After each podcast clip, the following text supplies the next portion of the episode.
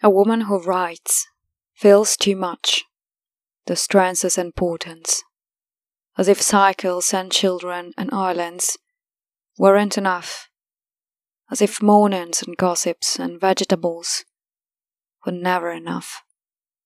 She thinks that she can warn the stars. A writer is essentially a spy. Dear love, I am that girl.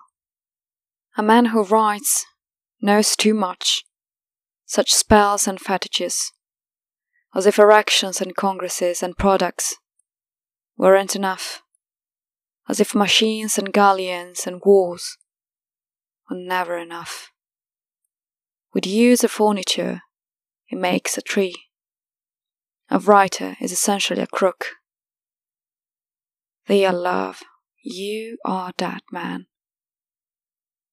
never loving ourselves, hating in our shoes and our hats. We love each other. Precious. Precious. Our hands are light blue and gentle.